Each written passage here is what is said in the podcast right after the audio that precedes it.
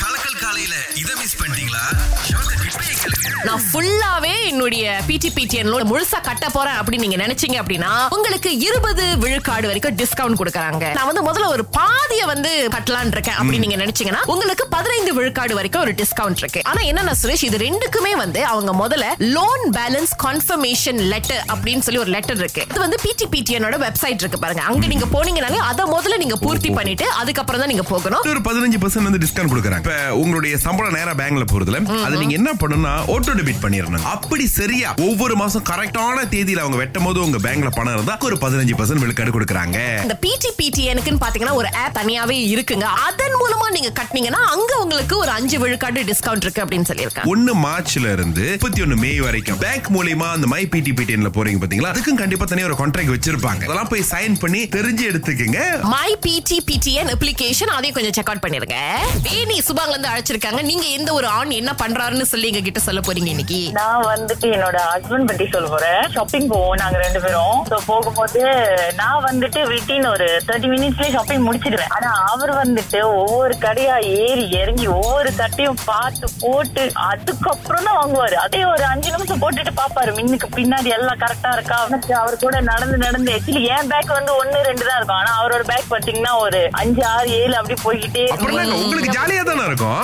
ஐயோ எனக்கு போரிங் ஆயிரும். இப்ப தெரியுதா இந்த ஆண்களுக்கு எப்படி இருந்திருக்கும் உங்க அப்பாக்கு எப்படி இருந்திருக்கும்னு சொல்லிட்டு சிஸ்டர் பொதுவாவே பெண்கள் இதை கொஞ்சம் அதிகமா பண்ணுவாங்க ஆனா எங்க வீட்ல இருக்கிற இந்த ஆண் இவர் இது அதிகமா பண்றாரு அப்படின்னு ஏதாவது இருக்கா ஆ, ரெண்டு விஷயம் இருக்கு அகிலா Okay. லேடிஸ் எப்படி அழகா ஒரு பேபியை புடிச்சு ஆ. இன்ஜெக்ஷன் போடுவாங்களோ அந்த மாதிரி அழகா போட்டு ஏன்னா என் ஃபர்ஸ்ட் டாக்டர் வந்து ப்ரீ மேச்சுவ அவங்கள ஹேண்டில் பண்ண ரொம்ப கஷ்டம் பண்ண அவரு வந்து அவ்வளவு அழகா ஹேண்டில் பண்ணுவாரு அண்ட் ஒன் மோர் திங் ஆ. இந்த வயசானவங்க எல்லாம் பேபிஸ் எப்படி குளிப்பாட்டி சாம்பிராணி புகைலாம் பிடிப்பாங்களோ அந்த மாதிரி அழகா கால்ல போட்டு ஃபூ. குளிப்பாட்டி சாம்பிராணி புகை போட்டு அந்த ஐப்ரோ எல்லாம் வரைஞ்சி மத்தி தூங்க வச்சிருவாரு. ஏங்க அதாவது பிறந்த குழந்தையா? எஸ் எஸ் அவங்க. பக்கத்துல இருந்து டூ இயர்ஸ் வரைக்கும் ரெண்டு பேபிஸ்க்கும் அவங்க தான் செய்வாங்க. அண்ட் ஒன் மோர் திங் பால் எல்லாம் கலக்கி கொடுத்து குளிப்பாட்டி தூங்க வச்சிருவாங்க. சர்ப்ரைஸ் அப்ப அவர் அம்மா அவங்க ரொம்ப சிறப்பா வளர்த்திருக்காங்கன்னு சொல்லுங்க. வெரி ட்ரூ என் ஹஸ்பண்டோட மதர் இஸ் ரியலி கிரேட் காலை ஆறிலிருந்து பத்து வரை. கலக்கல் காலையில் சுரேஷ் மற்றும் அகிலாவுடன் இணைய தவறாதீங்க. ராகா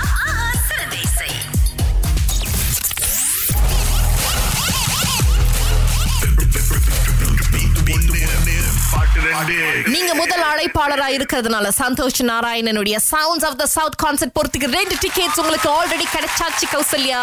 சந்தோஷமா இருக்கீங்களா? சந்தோஷமா இருக்கீங்களா? யார பார்க்க ஆசைப்படுறீங்க அந்த கான்சர்ட்ல யார் வேணாலும். யார்? நாங்க உட்கார்ந்து இருப்போம் வந்தா பாத்துட்டு போவோம். இசை விரும்பிகள்ங்க. இசையை கேட்கறதுக்கு தான் போறோம் அப்படின்றீங்களா? ஆமா. சரி இன்னைக்கு நீங்க கண்டுபிடிக்க வேண்டிய பாட்டு.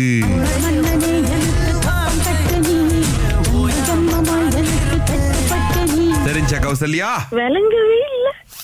இப்ப நான் என்ன பண்ணிட்டோம்? நீங்க சொல்லுங்க. என் கடமையில இருந்து நான் எப்படி தவறுறது? இல்ல இல்ல நானே ஒத்துக்கிறேன். கொஞ்சம் கஷ்டம் தான் இன்னைக்கு கண்டுபிடிக்கிறது அப்படின்னு நினைக்கிறேன்.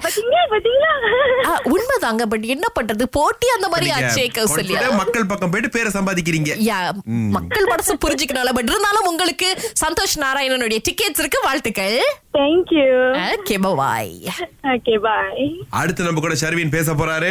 நண்பா உங்களுக்காவது என்ன பாடல்னு தெரியுமா? தெரியாது கேட்கவே இல்ல. என்ன பாட்டுன்னு? ரெண்டுமே கேட்கலையா? ரெண்டுமே கேட்கல அந்த ஒளிஞ்சு கொண்டிருந்த பாடல்கள்.